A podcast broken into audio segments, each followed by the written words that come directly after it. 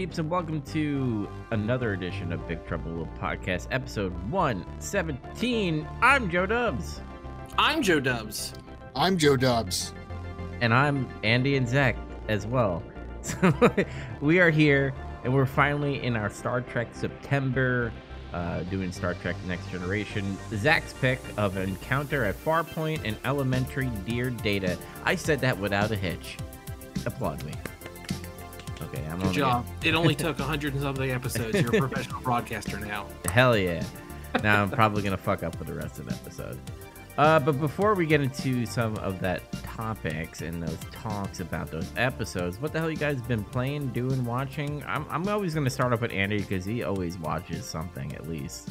That's right. I always watch something. Um, I watched Billy Madison. How topical. I did it. nah, it's still pretty funny. It's not as funny as uh, Happy Gilmore. Happy Gilmore is my favorite. Uh, I, I watched Castle of Cagliostro. We did an episode on that, so go back and listen to that if you're interested to hear about my opinions on that particular flick. I've been playing a crud load of Doom 64. I started playing it like one day just to kill time, and now I'm, I'm sucked in. That game is so much fun. I'm, I'm beating it. I'm beating it. Uh, I, I'd never really like played it before. I remember renting it as a kid, and that was it. And I bought it on the Switch when it came out. Just oh, whatever. It's Doom. I love Doom, and oh man, it's so cool. I love the game. Is that the HD one? That Eh, what- whatever. It's on the Switch, so they they dressed it up, and apparently, I don't know if you have to beat it to unlock it or what, but there's like a lost levels part of it. There's like four extra levels that link it to the new games because in the new games they they're like, oh, we co- recovered you from hell, and it's it, it- you know you you a long time ago you did all the shit, and now it's the future or whatever. They they created four more levels that link the old games with the 2016 and Eternal which I, I, I I gotta play that. That sounds cool as hell. But yeah, I guess it's Doom, Doom Two, Final Doom, Doom sixty four, big gap, Doom twenty sixteen, Doom Eternal. I, I never I never fully realized the actual chronological order. I always thought Final Doom was just Doom one and two repackaged for the PlayStation, but I guess I was wrong. No, it's like extra levels and stuff. Yeah, but that's pretty cool. And then uh I've been watching a bunch of YouTube. I watched a bunch of a series called What Happened. It's uh from what's the guy's name? Matt McMuscles, I think. Matt McMuscles. Yeah, it's a bunch of it's a bunch of episodes about like a game that came out and just sucked, and it's a it, he just does like a deep dive into like why, what happened, um, what they said was going to come out, and then it came out and it was different, and critical stuff, and like uh, social media foibles and stuff. It's a really interesting series. I highly recommend it. Did he do Watch Dogs? Because I want to see how Ubisoft really fucked with us. Because I remember, want to say yes. Lately, he's been doing. He has a big Patreon, and he's been doing a lot of episodes that were like, "Oh, you should do this." But I, I've, I've been watching mostly old episodes. I watched uh, Marvel versus Capcom Infinite. Uh, Devil's Third is a really interesting episode. he does did one- RE6. I remember. Yeah, RE6 is one. He does one on WCW. Yeah, he's Yeah. got some other movies and other shit too. But hey, it's a really great series. I, I had no idea you guys already knew about it, but yeah, it's really good. I recommend. Yeah, I've watched almost all of them. He's great. All right. So Zach, what about you? Um, I have still been watching uh the Great War on YouTube. Yes. Um, where am I? Where- at? what date are you up to? Oh, I'm in the beginning of September of 1915. Um, oh, okay. You took out a lot of war left. Russia's retreating. They're they're fucking up. Well, they're retreating for now. You hold on. They're, I mean, they're fucking up though. Did you get to the part? It's around this time they're retreating, and it's like one of the big um, cavalry victories in the war. They were like retreating, and this Russian general like took a bunch of cavalry guys and like fucked up some German lines as they were retreating. Yeah, it was It's like right that- around that time. yeah. That That's one of my happened. Uh, favorite events in the war. It's it happened last month. Yeah. Well, there you go. Um, I've I've been watching these these Star Treks here.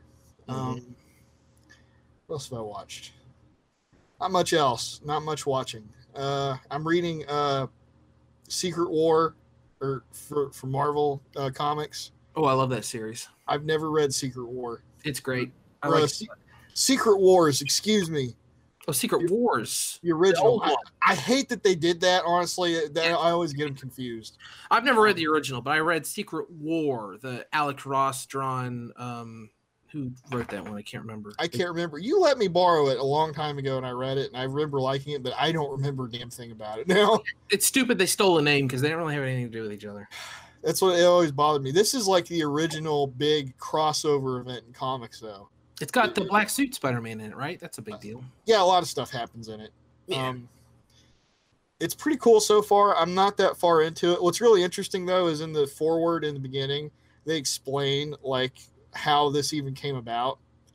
And apparently it came about because DC had gotten a toy deal around this time.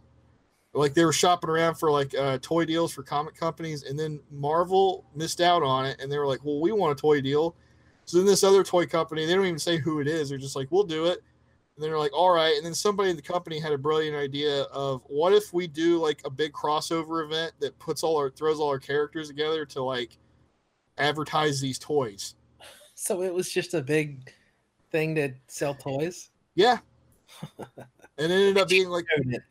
ended up being this giant crossover event. It ended up causing other people to want to do that. And to this day, Marvel can't stop doing crossover events. It, it, was, it was the Star Wars of the mar- of the comic book world. Nothing was ever the same. Yeah. Jim Shooter writes it, who was like the big editor in like the late 80s to early 90s.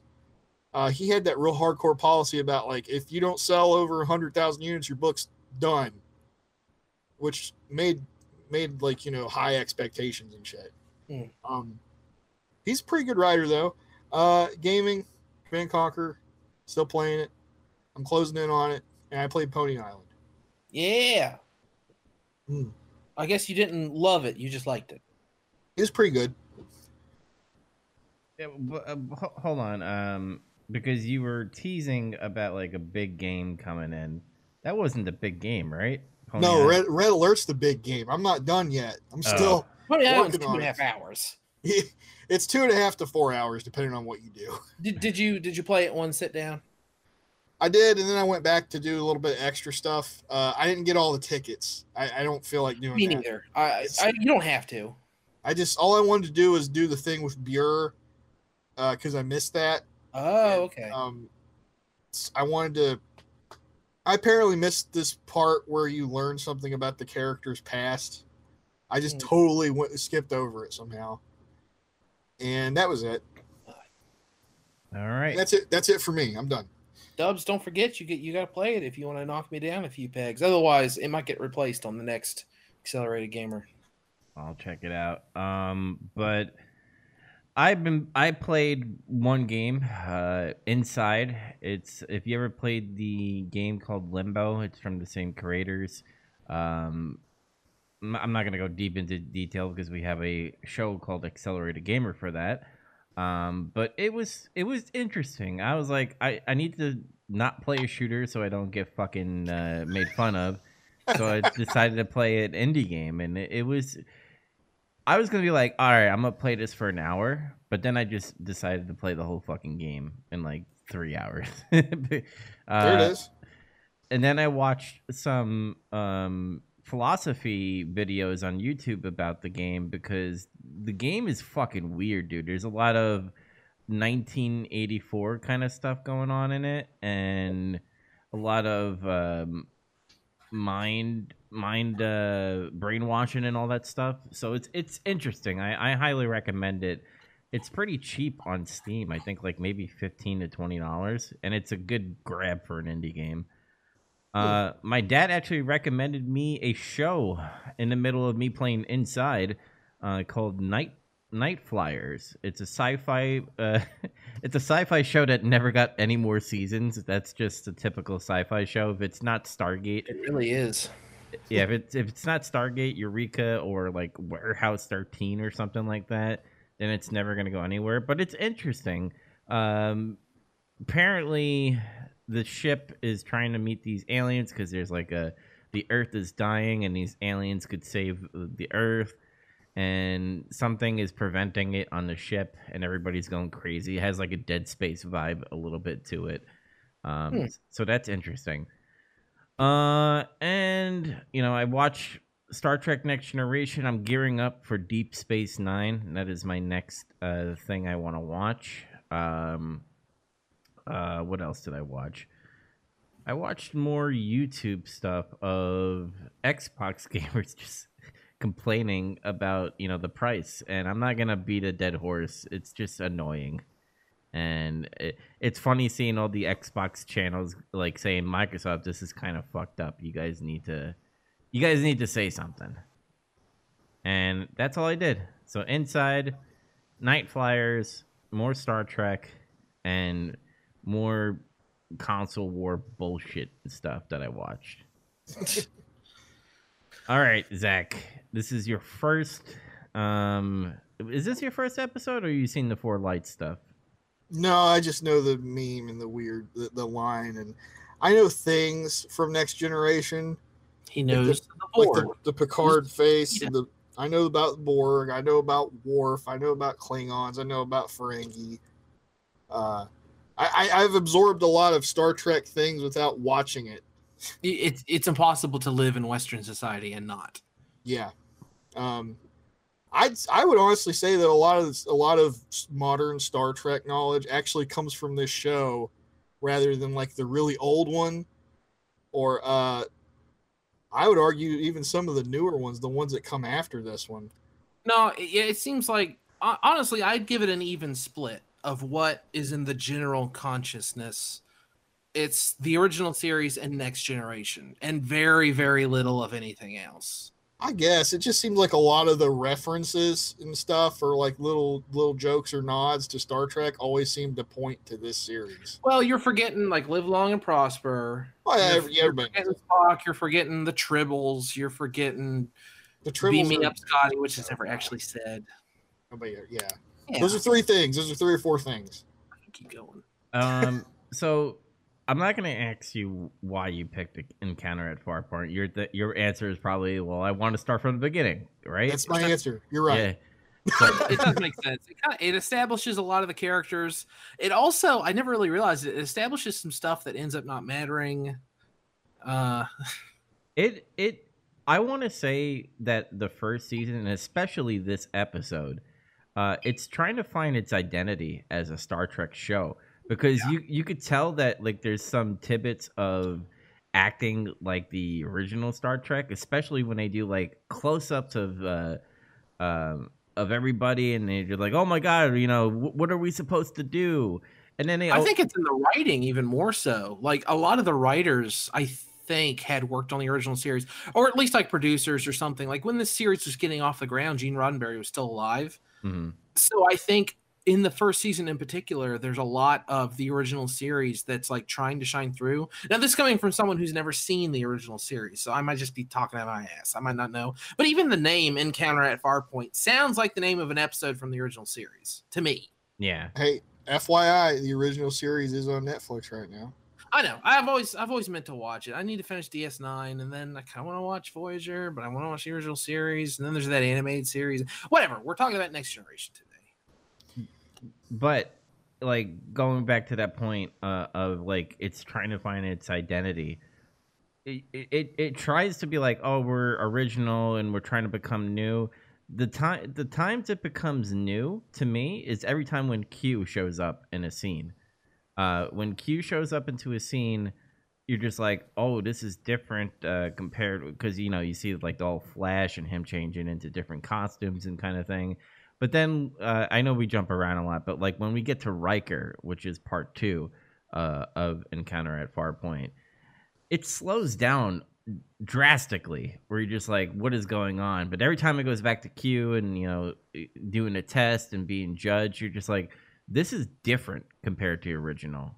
100% every scene that John de Lancie is in, who he plays Q, every scene that he's in, he steals. He's the best he's he draws all the attention and he's like really bombastic. But i mean the character he's playing gets to be like uh everyone else is like playing a more like subdued kind of character. But i still think like I, i'll never shut up about how fun of an actor john de lancie is. He is great. Mm-hmm. so zach i want your opinion. Um okay. this is the first episode so this is not full on generation. You're not getting the full effect yet Uh, No. dear, dear, uh, you know, elementary dear data. That's kind of when it's starting to get in its own identity and everything. That's after the show grows the beard. Yeah. Um. So, what what is your opinions about the characters? Uh, does anybody stand out to you? One that you like, one that you're just like, what the fuck? Who is this? Kind of thing. Give me your opinions.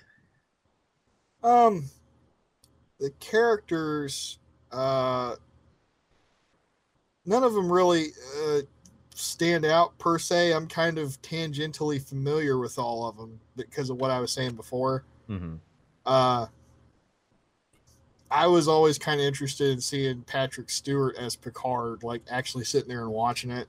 You know, uh, he always kind of came off as that that really good Centurion commander guy. You know, Mhm. instead of uh, uh, Kirk. I know enough about Star Trek to know that there's a big difference between the two of them. There is, but they uh they took the character of Kirk and kind of like split him into Picard and Riker. Yeah, that's what I kind of that's the kind of feeling I got because Riker was like bigger, he's younger, so he could do more away missions or whatever, go fist fight fucking lizard men or something. like like Kirk would do, maybe. he goes down to a planet and gets exploded on and rubble falls on him.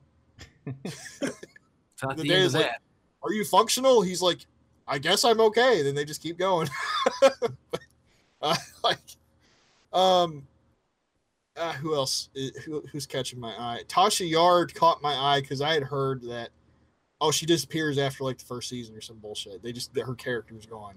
The first time I watched this series, a friend of mine was like, "Oh, what do you think so far?" I was like, "Oh, I like, uh, I like, I like, uh, I like Worf. I like the, I like, uh, I like Tasha Yar. She, she's one of my favorites." And he's like, "Oh, that's a shame." yeah. Yeah. I kind of like her. She's she's interesting. She's kind of hot headed, but seems like she's dedicated to Starfleet or something.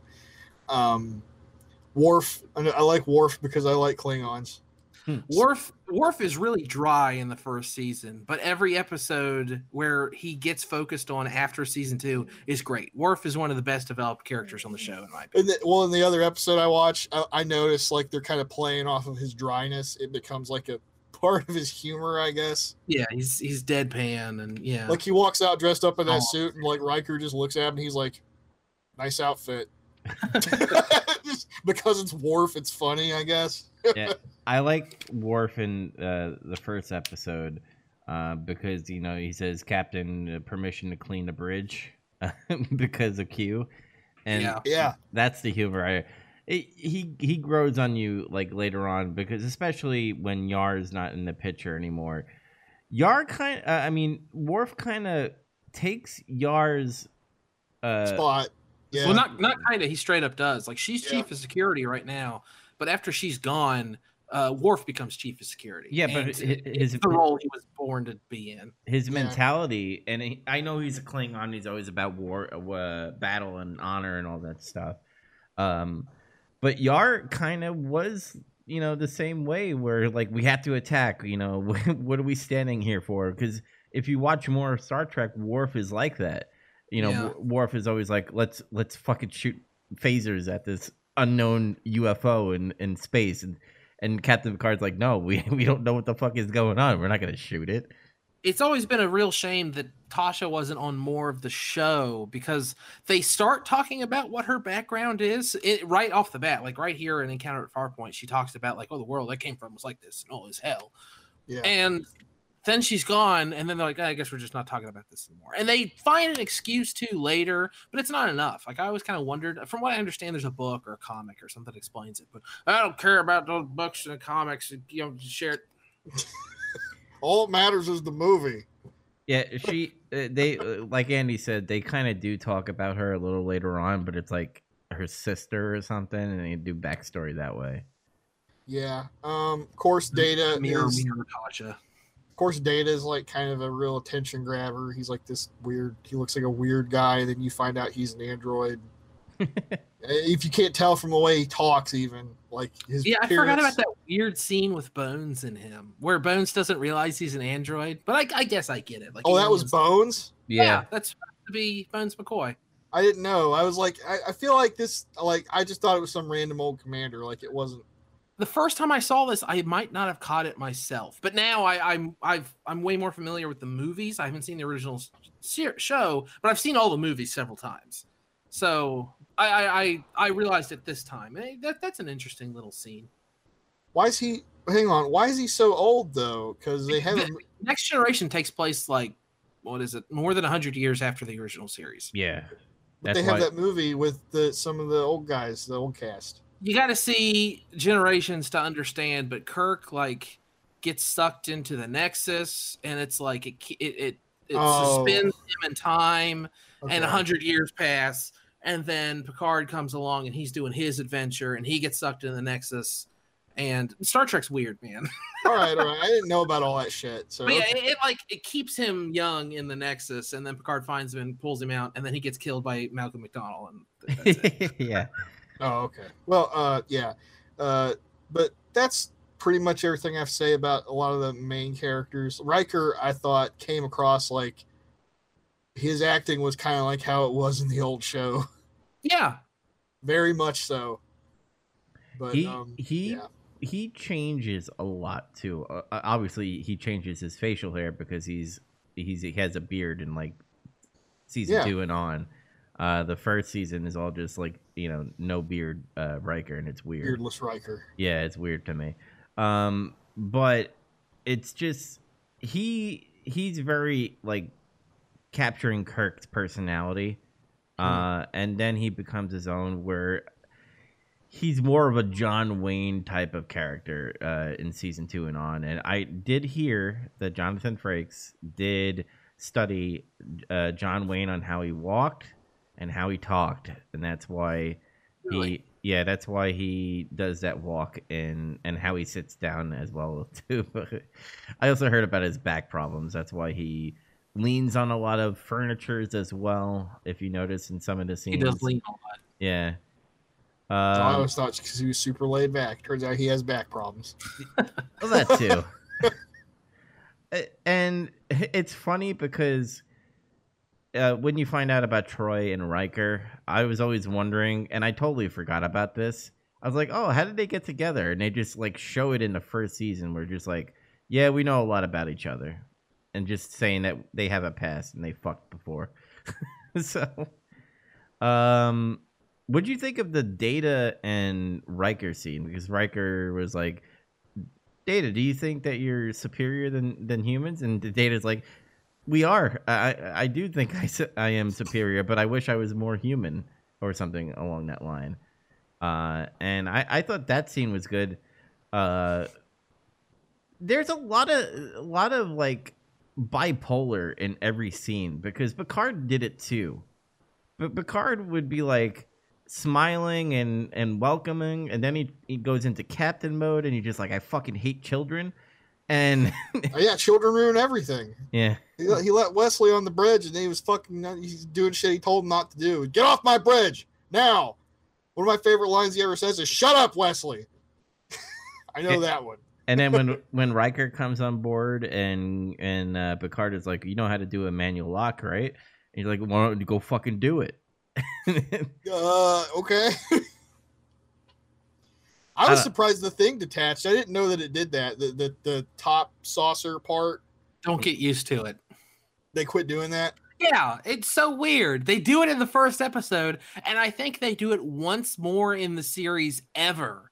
And then they do it in one of the movies, and that's Yeah. it. Like they act like it's such a big goddamn deal in the first episode, and then the writers are like, "Eh, this is stupid. We're not doing this anymore." Hey, um, I know they used some early CG in like a lot of the space scenes. Uh, was this like model work mixed with CG? yes, The- the- I the think stuff? so. Yes. Yeah, they're they are they were still using models when uh, next gen was getting. Because it looks started. really good. CG I'm like, didn't really start getting used until Deep Space Nine. They only used CG for like some monsters and space shit in next I, gen. I, I thought they just used it for like the engine, t- fucking jet, you know, all that stuff. And yeah, Yeah, I think like the photon torpedoes are CG, of course, and a couple other things. I was really surprised at how, how good that stuff still looked. Oh, the big wow, is doofy wall, the Q wall. That's The CG. Q wall, yeah. I was like, oh that's obviously CG. It's space. It's weird space shit. You can buy it. It's, fine. It could look however. It doesn't matter. It doesn't exist. I always wanted to know uh, because they always talk about the history of like the post-atomic whatever and all that stuff. I want to learn about that, like how the uh, soldiers had like used drugs and stuff. Where they Maybe I I think uh, did you ever see Enterprise? no. I wonder if they don't elaborate it some in that maybe because it's an older. It takes place hundreds of years before the original series. I think. hmm I gotta It check. could be. It could be in a book or something. I'm sure it's in a book somewhere. I'm I sure that- they like time travel to World War Three Earth, and there's a bunch of kooky shit going on. Mhm. They equip. They equip all the soldiers with with cocaine sniffers. Yeah, I, I mean they're, guess. they're just using drugs. I mean, the Nazis used amphetamines and stuff toward the end of the Second World War. Like, there's precedent set for that. To this day, like snipers and marksmen will use like benzos and stuff. Would you th- uh would you guys think of the court scene? Because obviously like Q was just playing it up and trying to be unfair and all that stuff. Uh, until the, Asshole. yeah, until the until the part where like there's always a Picard speech in like almost every episode. Like Picard always comes out with like a, a good save and all that stuff. And he's just like, you know, we're not perfect and just test us, test you know, only us. And he's like, a test? That sounds interesting. Uh, I want to hear, uh, like, Zach, what did you like that scene? Did you think it was pretty cool and interesting?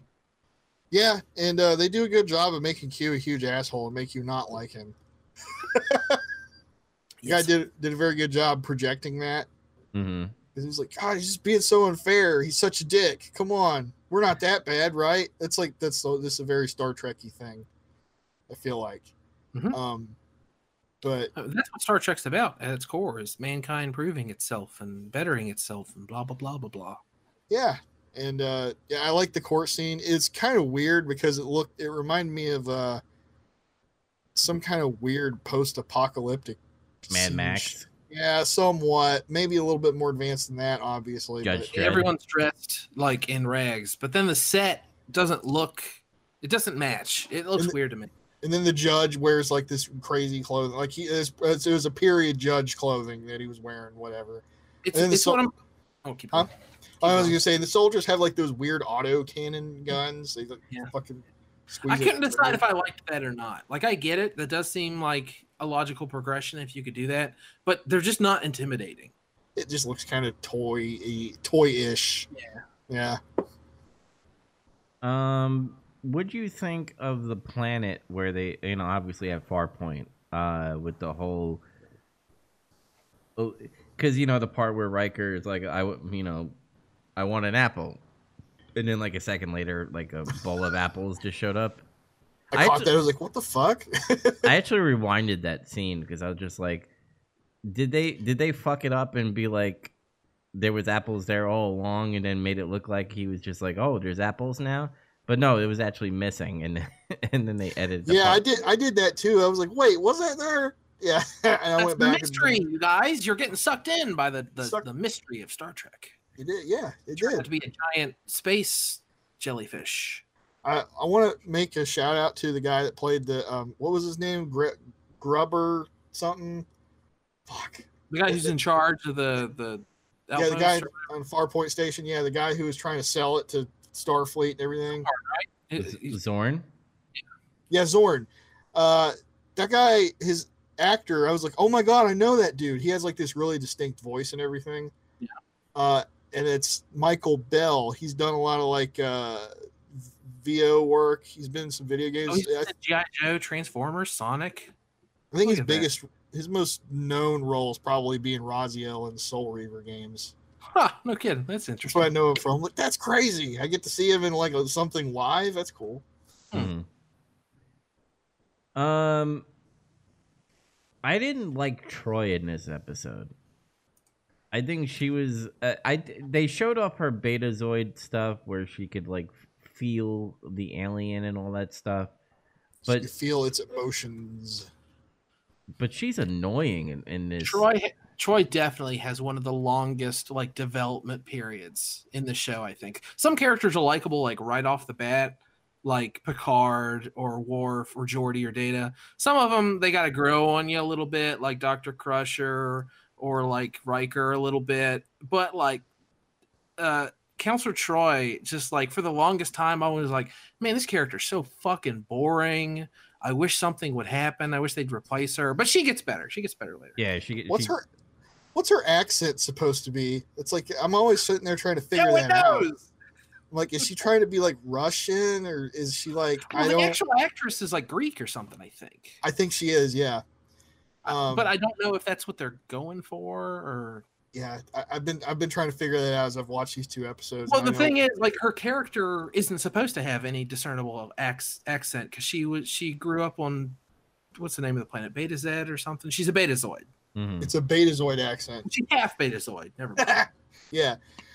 I forgot Geordi too. Was- Of course, I automatically like Geordi because it's LeVar Burton. yeah, of And he's course. got that sweet fucking visor. I know Yeah. he can't see in the visor. He needs the visor to see, but it's fucking sweet. So I, I watched that scene again where he's with Doctor Crusher, and so let me get this straight. He's always in pain with with that eyes because he's. I, they do something him- with that later in season one. I think they like do a surgery or something and fix it. I want to Yeah. say, I, I It seemed like they were they were building to that, like just based off of that one scene. Yeah. yeah, they're like, oh, we're, we're gonna do something. We'll figure something out. yeah, because he's and like, I think it's it's a B plot later or something. yeah, because he's like, I'm always in pain. I can't take painkillers because uh, then I can't like see out of my visor or whatever. Well, then he, he says he can't function on the job. Yeah, can't take a bunch of like space opioids and and run the con. so I guess he's always probably feeling pressure and like a headache all the time, is what I'm guessing. Yeah, something like that. I'm sure. Um, I don't know what else to talk about. The, the only thing I want to say about Data in this episode is that he's good as an android, but there's one part where he kind of shows a little fear and and anxious a little bit is when you know Riker comes in and he's doing the manual lock and he just looks like he's you know doesn't believe in him kind of thing because if you were an android wouldn't you be like okay sir i'm gonna go sit down over here Well, data shows fear and anxiousness in the elementary dear data as well. Mm, Sort maybe sort of. I I don't know if he's supposed to be like I. That might just be us like projecting. Well, I- that's Poss- that's not possibly. that's not what Moriarty says. That's true. Uh-huh. We might. I mean, this is a good time to jump to the next one. By the way, Zach, how confusing is it that we go from Encounter at Farpoint and then we watch Elementary Dear Data and Doctor Crusher's gone and Doctor What's Her Face is there Pulaski. and Tasha Yar's gone. It's confusing, right? Why is why is Crusher gone? Um, the actress I think got pregnant and they had to replace her for a season, Mhm. but I don't Oh. remember the in universe reason. She gets transferred temporarily or something happens, and then at the end of season two, she comes back. Oh, I, I want to say the the end of that episode. I did not expect space jellyfish. Yeah. I, did, I was like, oh, oh, okay, sure. I, I thought it was going to be like something else, sort of. But then as it kept progressing, I'm like, okay, something weird's going on with the ship or whatever. Then it's a jellyfish. I'm like, oh, At least we didn't watch the episode with like the crystalline entity or some other silly bullshit or uh, Nagilum. There's there's some weird weird ass shit. All right, so uh, elementary dear data. Um, so this is more of a.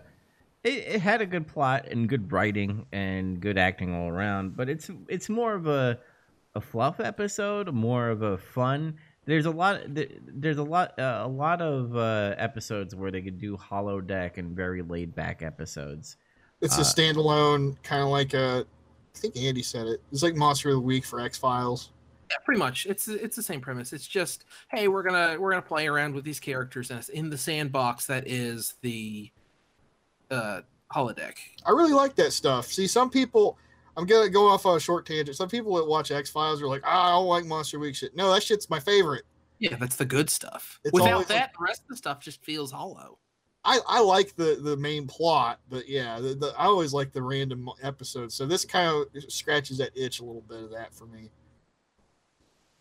Um, so my thing uh, that I like, wh- wh- here's because you come in on an episode with Dr. Pulaski has a little uh, personality. When you first see her, you're kind of like, who it is? Who's this bitch? And and you know why is she you know have a stick up her ass kind of all the time? Yeah, like when they introduce her, they're like she's kind of rough because she's kind of a bitch for a She's for being all of the whole season. How could you be mean to Data? Yeah, and then she's like a total bitch in this episode in particular. Like I know he's a robot, and like there's that shit with Picard. Prejudiced. She's And- android prejudiced. Picard didn't really care about Data that much. You know, the whole thing with with the Picard show, and it's like, yeah, I could kind of buy that. He still wasn't like a total asshole to him though. No. So, but like I was like, damn, he's like right, he's sitting right there, you know. like, jeez.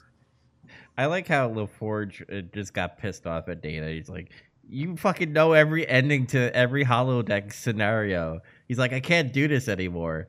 Uh, and then you know, obviously that's when Dr. Pulaski came up with the, uh, you know, the scenario that you know make a scenario where it beats Data, and it's literally the fucking uh, computer against him, uh, or Dr. Moriarty uh, uh, sees it. Professor Moriarty. Yeah. Uh sees the computer. I always thought of that by the way.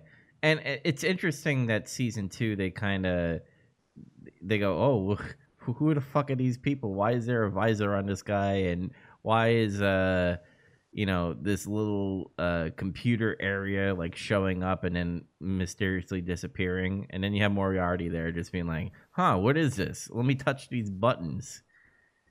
Um what Andy, I want your opinion on this. Like, do you, did you like that some of these holograms uh, were just like, what the fuck? Did you? Well, yeah, of course. I mean, normally the holograms are just like going about their own business, but because Geordi requests the computer to come up with an adversary that's capable of giving data a challenge, it's like, oh, they got to be super intelligent and all this other stuff. And it's so perfect that it's Moriarty, like the actual. If you guys don't know, Moriarty is the actual character from the Sherlock Holmes books. That was like his arch nemesis or whatever. The guy's also Yeah. like a. He, he's a super intelligent, super villain like character. So Mhm. it's it's really cool that it ends up being him. Uh, that that's part of why also like when Worf turns up and he's in a suit, he's like nice suit, and they're all kind of like awkward for a second. I always took that to be wait a minute, this isn't gonna fucking work because like he's a Klingon clearly. Yeah, Like there were no Klingons in Victorian London, guys. But I don't know, Geordi's visor is getting by, so I, I don't know. Obviously, all the uh, the NPCs, for lack of a better term, are programmed to just like ignore that. But someone like Moriarty would like pick up on that, and they know at that point, oh, he's studying the ship and all this other stuff. Also, something that bugs me about this episode, and it bugs me about it every time I've seen it. I've seen it three or four times. How does he take the piece of paper that Moriarty gives him off the holodeck? I hate it so much. yeah, because uh, Zach, I don't know if you know, um, but everything that leaves the holodeck like disappears. Like it, it can never live. That makes sense. to, but they It makes- explain it works like the teleporters. It's turning energy into matter. So if that's what's happening, theoretically, I guess it could create something that is per- permanent, maybe sort of. Mm-hmm. I, I don't get it fully, and I, I don't. I don't know if you're supposed to. It's like a magic, magic space box that they use to make weird stories. I, I love all the holiday episodes. There's um, uh, you know, minor spoiler alert, but not really. They do revisit Moriarty later in the series. So Oh, if you cool. like this episode by any chance, Zach, there you go. There's a little incentive to get to that. And there's a whole nother set of episodes where Picard is going to the holodeck to spend some extra time, but he is like a, a noir detective, and it's Nixon um, Hill. Dixon Hill, and Yeah. it's obviously based off of the Raymond Chandler books. He's supposed to be Philip Marlowe. Oh, it's great. I love those episodes are great too. That's cool. Zach, what about you? Did you uh, did you like the hologram? Did you like the whole Moriarty kind of thing? What's your opinion on Moriarty? uh, Is what I'm trying to go for. Uh, yeah, I, mean, I, I thought this whole episode was pretty clever. I like how they, they the whole plot kind of hanged on just saying one word wrong, Mhm. really, and, and they go back to that uh, later. Um, uh, yeah, I thought the the angle with Moriarty was pretty interesting. It's like, oh, of course it's him, but then like he he he becomes sentient. Is like, oh, it's like I guess the the NPCs in the holodeck, I suppose, are just sophisticated AIs or something, right? Yeah. Somewhat sophisticated AIs. Enough that you can interact with them and they can say shit back to you and you can carry conversation with them, but they don't have total sentience or something. Um, but this one does. So did Dr. Pulaski not know she was like a hostage? Was she just thinking that, you know, he was being a nice dude? eh, You know, I think she was just trying to stay level headed. I, I think she was being intelligent in that she wasn't giving up more details about the ship. mhm. She was just, "What are you talking about? What ship?" You know, I I I, th- I think she was being a well trained Starfleet officer. Yeah. My my thing is also uh, what kind of confused me maybe because whatever uh processor in the holodeck was messing with the ship. Why was the ship shaking by the way? Did they explain that? Well, he built that weird machine that was interfacing with the computer for some reason, and like he didn't understand. He just knew that he was impacting the real world, and I think it was just like the suddenness of like he's just doing something would cause the ship's computer to to do something. I don't know. It, it doesn't matter. It, I- he he he caused peril to the real world. That's what they needed to convey. I Mhm. think the way I interpreted that was since he's basically a AI hologram bullshit in the computer, he's interfaced with the ship's computer so he can make it fucking move if he wants.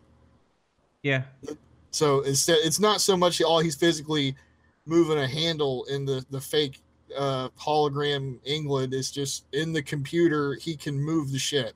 Yeah, the, the lever is just ones and zeros, and he doesn't understand how those ones and zeros impact the what's going on. But he's figuring it out. God damn it! Yeah. did you And know that, and that's, that's the clicking, the ticking clock element in that episode. Oh, we have to stop Moriarty before he figures out how to really do something. Yeah, did you notice how Picard was so fucking calm in this episode? Was it me? Like he w- in, in many other episodes, there's a point where he panics, especially episode one with Q, because you Sort know- of. I mean, he's always somewhat cool. I mean, give him some credit. That's kind of his mo. Eh, eh, but he can't he can lose his cool, I think. But that Yeah. to me that makes him a little bit more interesting because he can get to a point where he'll kind of just drop it. Yeah, I don't really see him ever convey worry so much as like frustration or even wrath. Yeah, but there was not there was not even frustration or anger because think about it. You have your two uh, uh, officers going this holodeck, and you got to think holodeck as like a video game system, right? Like he's going into this world or playing these characters. I mean, he does it himself, um, but like, like he, pre- uh, LaForge pretty much tells the computer, "Here's the keys to fucking you know the Enterprise." In a way of giving you know idea that there is an outside world within the holodeck as well, and he's just like, "Hey man, you just said the wrong word. It's cool. I'm just gonna go in there and talk to Moriarty, and it's you know everything's gonna be a okay." And th- that's pretty much what happened. He went in there. He said, you know, you see that Moriarty is wondering what is life outside the holodeck, knowing about all this information, and it's pretty interesting having a guy during that time frame or that timeline getting information about a spaceship and everything. Like, That's interesting, but the most the payoff to the episode for me, my favorite part, um, just to segue a little bit, is um, the conversation they have about how Moriarty is saying, "Look, I mean, I understand now. Like you've told me, and I figured it out. I'm a computer program. But the thing is, I don't want to die. Like I now understand what's going on, and I know that if you turn this off, I'm just going to stop existing." And then Picard kind of like waxes poetic a little bit about the nature of like, well, if, can you bestow sentience on something and then take it away? And that's the fun part of the episode for me. That's the Star Trek is well, shit, we accidentally like created something that seems to be a thinking, reasoning thing, even if it is ones and zeros. Is it ethically sound of us to just kill him? Yeah. and, and, I like I like that a lot. and, and you notice that that they don't really care because there's more holodecks and more crazy shit happens. Like, uh, for example, some guy. They're I think they they start. They're like, okay, well, we got to make sure that the, the the holodeck can't access the main computer or something. Maybe I don't know. I mean, that goes back to like the Black Mirror episodes where you're just like, you know, when you turn off a a, a game, is those digital characters? What are they doing? Uh, do they have a life and all that stuff? And that's kind of like the holodeck. Once they turn it off, they're non-existent. They don't. They're not there anymore. Um, but uh, Zach, you'll find out in more holodeck episodes. You're just like, what the fuck is this guy doing? Why does he have like all the women in Star Trek like all fall in love with him? And that, that that's one of the great episodes as well. yeah, it's one of the big, that's one of the great characters right there. Yeah. uh, but so Zach, I I guess we'll leave it up to you. Give me your final impressions about this episode. Uh, I really liked it. Uh, like I said, I liked the whole uh, kind of one-off nature of it, and to me, what the strength of those kinds of episodes is, it's just uh, it's more character building stuff. hmm So it's like, oh, I get to see like more of Geordi and Data. It's a Geordi Data episode, Those are fun. You get more They're of always that. they're some of the best. and uh,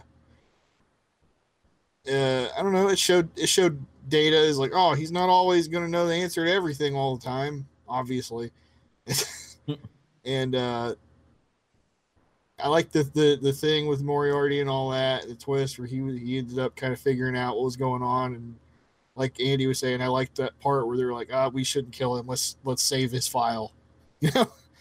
Um, and I like the end of it too when he when Picard goes to Geordi and he's looking at his ship. He's like, "Oh, guy got messed up when he he was messing with the ship controls," and he tells him, like, uh, they they have that talk." And he basically tells him it's all right. And like, I know you're kind of making fun of him. He's like, "It's all right, brother." But honestly, how would he have possibly known that something like that could have happened?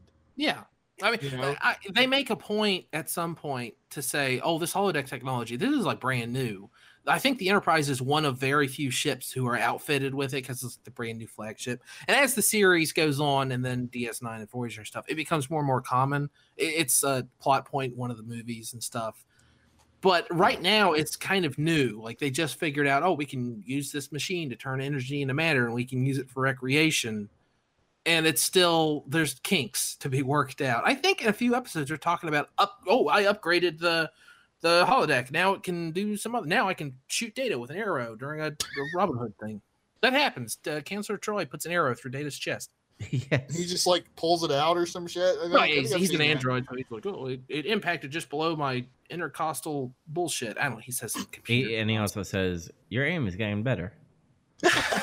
so, um, At the end of the day, it was all ship shape and Bristol fashion. yes, that's what Picard says. yeah, Um, I I, I totally forgot. that's that's when Picard's at his best too. Is when he's talking about old shit.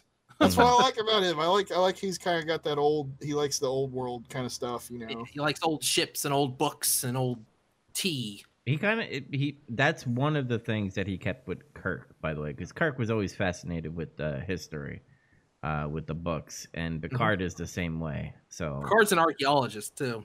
hmm um, I don't know what else to say. I mean, I I know me and Andy are gonna always say recommend these episodes because we Yeah, uh, it's easy to be like, oh, you you the show grows the beard. That's where this this term comes from. Riker grows a beard in season two, and the series gets good, Mhm. and it's it's easy to like see a correlation that isn't there, just just for fun, and be like, oh, you can skip the beginning, but no, season one has a few good episodes, and Encounter at Farpoint, I think, is one of them. It's just it's pretty long. You got to sit down expecting to kind of watch a short movie. Yeah. Uh, after I watched it, I just kind of let it play because after it was done, I started playing Doom, and it started playing episode two though, which is uh, the Naked Now, I think it's called, Mhm. and that's one of my least favorite episodes. And I hate that so much because it's so easy for someone to try to be like, I'm gonna watch Next Generation, and they watch Encounter Farpoint, and they're like, okay, I see what I see what's going on here, and then they watch the Naked Now, and they're like, mm, this series is stupid. It's not fair. Get to season two. That's where that good stuff is. Well, now you just make me want to watch that episode. But uh, yeah, it's it's okay. It's worth watching, but it's very much it's very much a episode right out of the original series. Uh, Oh, ba- can- Basically, everyone just acts drunk and fucks each other. It's really weird. that was an episode of the old Star Trek. Well, it's an episode of Next Generation. yeah, I the, know they're, they're, doing, they're doing a thing. yeah. The first season is It's like definitely it's like poetry. It rhymes. the, the first season is definitely uh identity you know finding its its identity and uh there's a i think it was one of the episodes where the uh one of the band members from fleetwood mac is like one of the aliens under the uh costume and shit Is it Mick Fleetwood?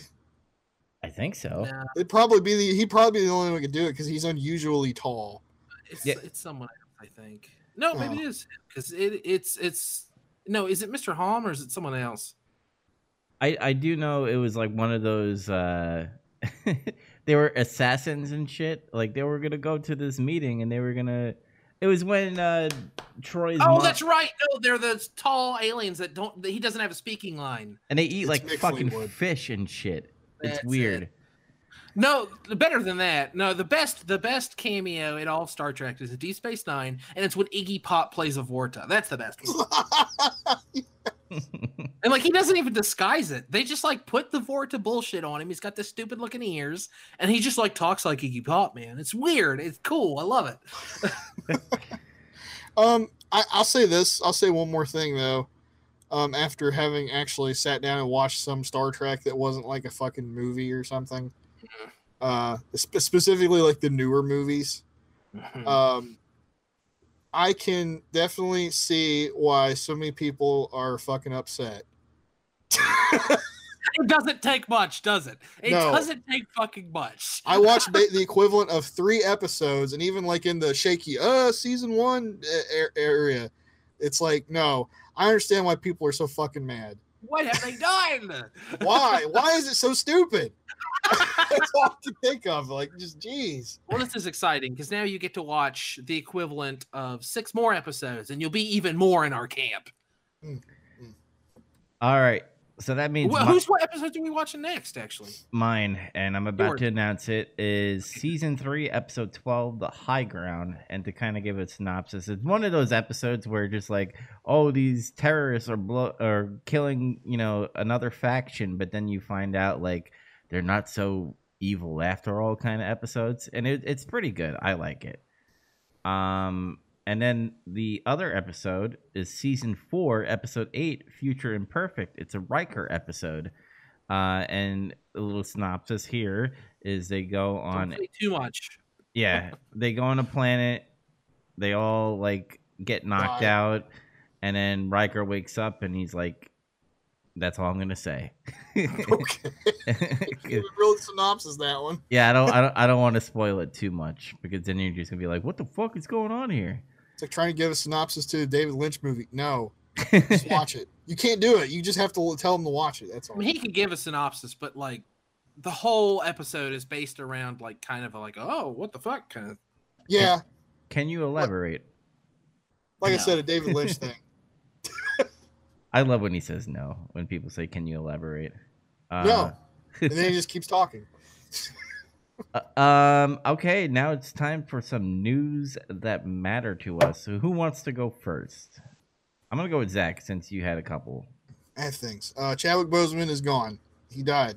Rest in peace. He died Friday evening, I guess. Yeah, during our accelerated gamer uh, recording. That's true. Yeah. Apparently, he had colon cancer the whole time. For years. Yeah, and that just makes me wonder how the hell he managed to stay in such good shape for so long. Yeah, the guy was basically superhuman as far as I can tell. Yeah.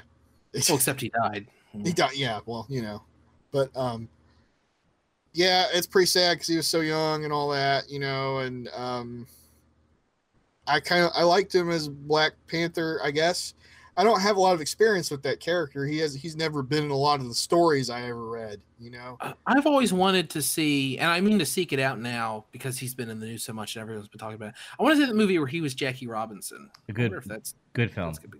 Is it good? You've seen it? Yeah, it's a good film. I- I'm gonna check it out. Cool. Um, the only thing I'll say, and this is nothing trashing him, I like him as an actor, great actor, love him. Um, Black Panther is an okay movie. It's a lot better than fucking uh, Miss Marvel or whatever, Captain Marvel. I still Uh, haven't seen either. yeah, but I don't know. That's setting the low, the bar low, man. Yeah, it's it's it's an okay film. Uh, you know, it's whatever. You know, me and Andy have our things with uh, superhero movies, so. I'll but he's- watch it one day. He's a great actor, though. I, I appreciate him as an actor, and rest in peace. Um, yeah, moment of silence. Okay, we're done. Yep. Anyway, um, did you do you have any news things? um, I guess I've got two more. let's let's get this one out of the way because I know me and Andy want want to talk about it. So Ubisoft uh, had a thing before saying that PlayStation Five is going to have PS1, PS2, PS3 backwards compatibility. Four is going to be backwards compat in, on the five, but one, two, and three apparently they pulled that from the Ubisoft uh, whatever site they posted it on, and people are just like, I guess there's no backwards compatibility in PlayStation 5. And a lot of people are pissed off because Xbox it has been very vocal on the whole we're to have like every fucking generation on our box. And Sony just like fuck you. You you need you want you want to you want to play backwards compat, you're going to have to buy like all the digital probably. it's so hard to understand where companies are coming from with this stuff and i don't i obviously it's uh, it's going to make them more money but there's like a line to be drawn between oh i want to make money and i want to have goodwill and it, it, was kind of the argument that was had for generations of consoles regarding region locking because mm-hmm. region locking serves little to no purpose there's yeah. why bother unless it's just because you want to be greedy and you want to make it make sure that you have a big like a game comes out in japan months before it comes out in the United States in the early 90s. And they didn't want people like importing it and stuff. They want to have a big launch when it comes out in the United States. And they finally started syncing up and region locking didn't matter as much. And thank goodness most systems aren't region locked anymore. But I feel like we're having a similar conversation now about backwards compatibility. The, to make PlayStation 1 and possibly even 2 games compatible on a PlayStation 5 has to be trivial. Uh, probably, right? Mm-hmm. Like I don't know a lot about hardware development or software emulation, but one or the other has got to be a trivial matter. They yeah. they'd have to be able to do it really simply, but they don't want to. I, I don't think it's that they can't; they won't. Clearly, they won't. That's what I think it is. It's just money. They, it's like I said before we went on. I'm like, it's just because they know they can s- still sell these games to people digitally. Yeah. So why why leave that money sitting on the table? Digital sales are pretty much all profit. I mean, you have to license an intellectual property, perhaps, but it, you know, the example I used before, Metal Gear Solid. I want to play Metal Gear Solid because I played it when I was a kid. Now I own a PlayStation Five, and uh, oh man, it's just ten dollars. Okay, it's just ten dollars. I'll download it. I'm gonna download. Oh, it's on sale for eight. I'm gonna download it, sucker, right now. Play, play me some Metal Gear Solid. But if I already, I still own it from childhood. They don't get that money, and I just play it and I'm happy. Oh, we can't have that. Mm. Good thing I still have a PS1. I, yeah. I I think I think this is what happened. I think they have the capability of doing backwards compatibility on a PlayStation 5. I, I literally think it's just a switch of a fucking uh you know they flip open the the floodgates and they have backwards compatibility. I mean, they, they, could they could do it with software easily. Just just go online, Google uh, PlayStation One emulator, and tell me the file size. That's that's the difference. That's all they'd have to do. And plus, an emulator has to use a proprietary BIOS. Sony owns the fucking BIOS. They don't have to do that work. They just put the BIOS in there. You're done. Yep. I think they literally said that to compete with Xbox because Xbox has always been, you know, we're going to have every backwards compatibility in on our box and everything. And then they see Xbox tumbling right now uh, with, you know, obviously with Halo not showing up anymore they're not showing any. Uh, they haven't showed any gameplay on the Series X as of lately. The only the only game that they showed was one indie game and the Medium. That's about it. And I think Sony just saw this like we have the momentum again and decided to fuck the consumers and go. We're not gonna have backwards compatibility. Sorry, um, mm. you're gonna have to pay for that shit it's it's hard to try to keep something like this in perspective though because i think in the grand scheme of things this doesn't matter too much it matters to people like us mm. that our, our, segment of the audience that they're targeting which is everyone but to most other segments it doesn't matter it doesn't matter to people who are really young it doesn't matter to people who are casual gamers it doesn't matter to people who are going to buy it only to stream fortnite and call of duty on on twitch like there's a ton of people that didn't bat an eye at this announcement, but it's that small segment of of vocal niche classic collector gamers that are like, "Oh man, stupid bullshit." And I'm kind of one of them. So. Yeah. Well, it didn't matter to me because I still own all those old consoles. Yeah, I mean, I own like two PlayStation ones and a two and two threes and a four and all kinds of fucking add them up. I got like a PlayStation 14 sitting around here. I got a I got a PlayStation 3. All I need is a a two. I got a one, but I think it's broken, so I need to get a two and a one. Oh, Um, ones are dirt cheap. They're easy to find. yeah. Well, if you have a PlayStation 3, you got a PlayStation 1. Yeah, that's the other thing too. Even if it's a non-backwards compatible PS3, they still play PS1 games. Every PlayStation 3 that was manufactured plays PS1. It's it, like they- they never advertised it. Like people just don't know that. It it needs to be more common knowledge. If you own a PlayStation 3, you got a PlayStation 1, buddy. Oh, so Yeah. then all I need is a PlayStation 2 then. So Mhm. there cool. you go, and then you'll have another PS1. hell Yeah, yeah. that's true. Then you have yet another one.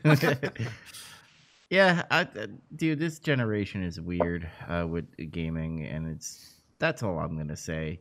It's fucking first week of September, and we still don't have a price. But I digress on that. Is I, that- uh, speaking of people's reaction on Twitter, it's real quick, just as a side thing. IGN had a, something on Twitter recently. What's your unpopular next gen gaming opinion, like regarding Xbox and PlayStation? And people were saying a bunch of stuff. Overwhelmingly, people uh, people that I follow specifically, we're all like, it should be delayed till next year.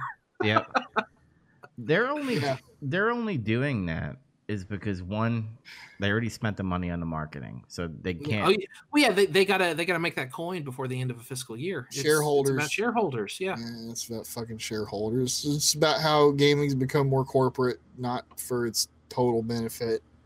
and and two, they want to capture everybody's money before like the economy just fucking blows up. I think as well, they want to get that quick money because if the, the economy fucking blows up, nobody's gonna buy a six hundred dollar system. Um, and a quick note: a graphics card that came out today, and they're they're expensive.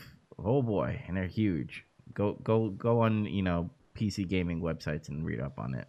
yeah at some point i don't understand like graphics cards used to like maintain a pretty reasonable size and then they started getting bigger and it seemed like as technology would progress they would do something about that they haven't they're, Hmm. they're still like they're still like a huge honking monster they need like two ports and four fans and a bunch of extra plugs and fucking settle down guys The graphics card's basically like a miniature computer you're putting in your goddamn is. computer. it is it has it has its own processor it has Yeah. its own i think its own bios i, I don't know i don't know enough about it i'm, I'm gonna shut up now before i make myself look stupid Okay, Zach, you said you had a couple more news. I do. Uh one's gaming related, and we'll just get all the gaming shit out of the way with this one. And that was uh, a little news story came out recently that uh, AT and T, who just bought Warner Brothers and stuff uh, earlier this year, uh, they decided to keep the Warner Brothers games uh, unit which uh, I think we brought this up a couple months ago or something that it, it was potentially up for sale. hmm Mhm. And uh, yeah, at the end of the day, they, they got so solicited for some offers and they're just like, no, we're going to keep it. Um, and Everyone was like, I'll give you a dollar for it. yeah, basically, allegedly, this could have gotten up to $4 billion for a sale. That's a pretty big chunk. I Um, because they said you know they're valuable or something like that, which I eh, I have to agree a little bit. Um, DC fandom showed off what Gotham Knights and the Suicide Squad game uh, could potentially bring them, um, and obviously like the Suicide uh, Squad movie, but that's that's not part of WB. Even games. even besides that, isn't Warner Brothers like one of the the it's I think it's in the top five biggest video game publishers now. I think. Mhm. Yeah, yeah, you also got to think NetherRealm Studios is a part of Warner Brothers games. Yes.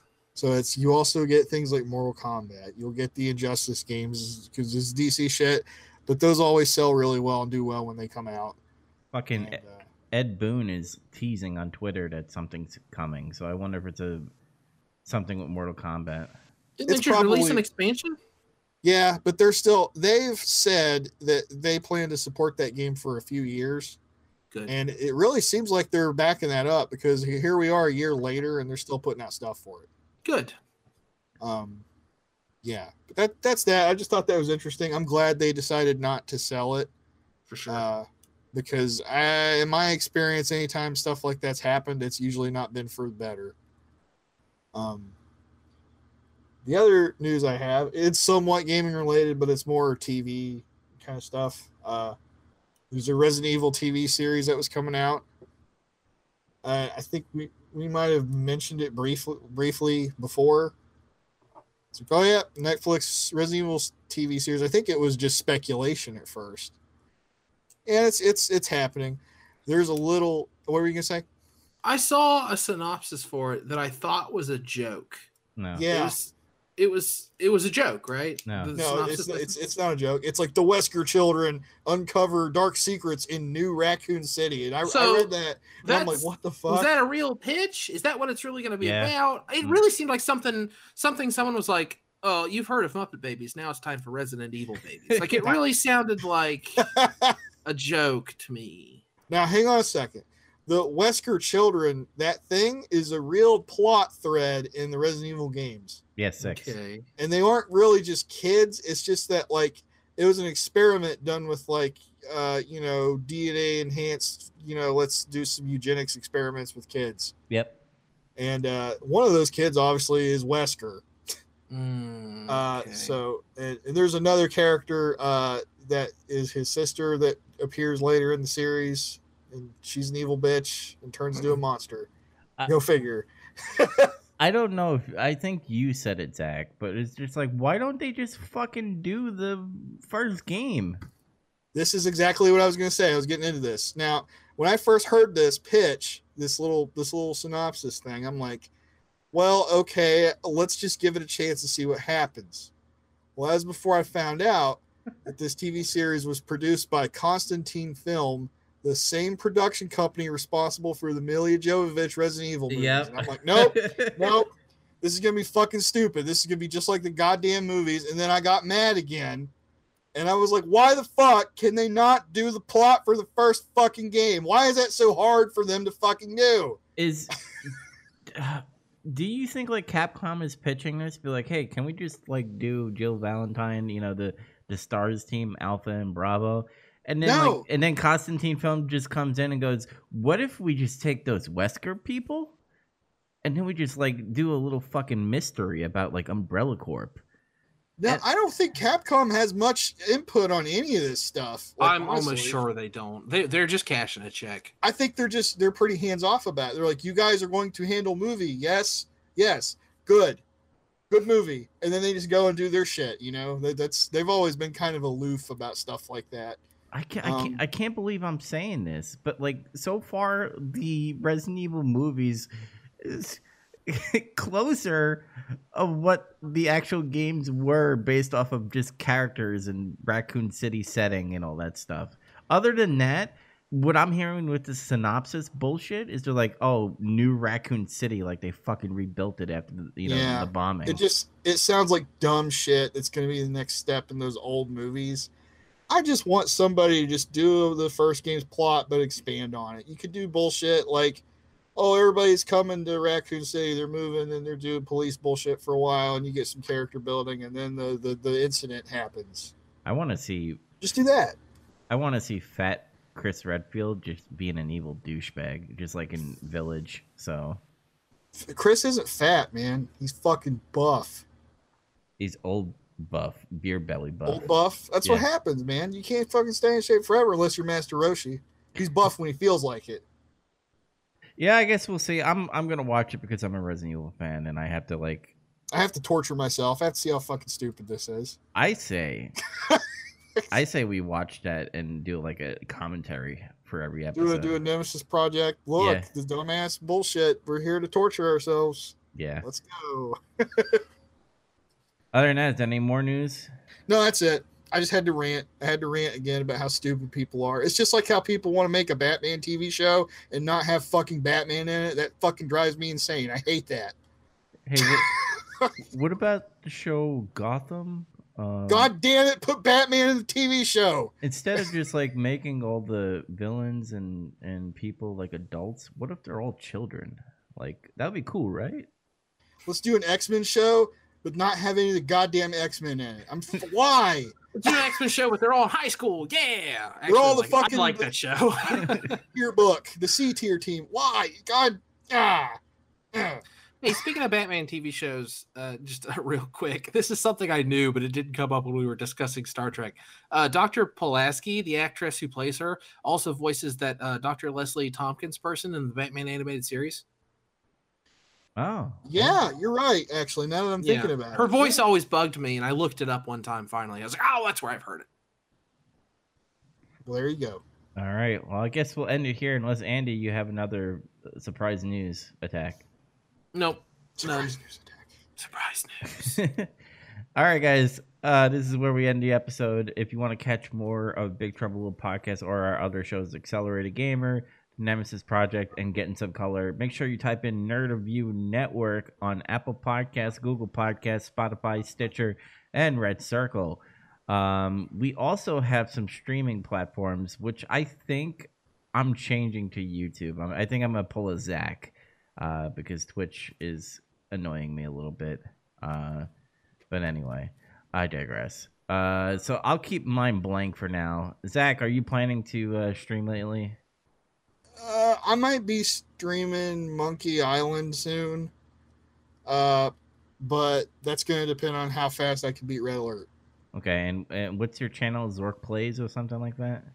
Zork streams. Of course, if you Google it, you can't find it. So I don't know how you find it. I'll You're just gonna have to follow the link. Yeah, I'll link it in the description. Andy, what about you? What have you been playing on Twitch?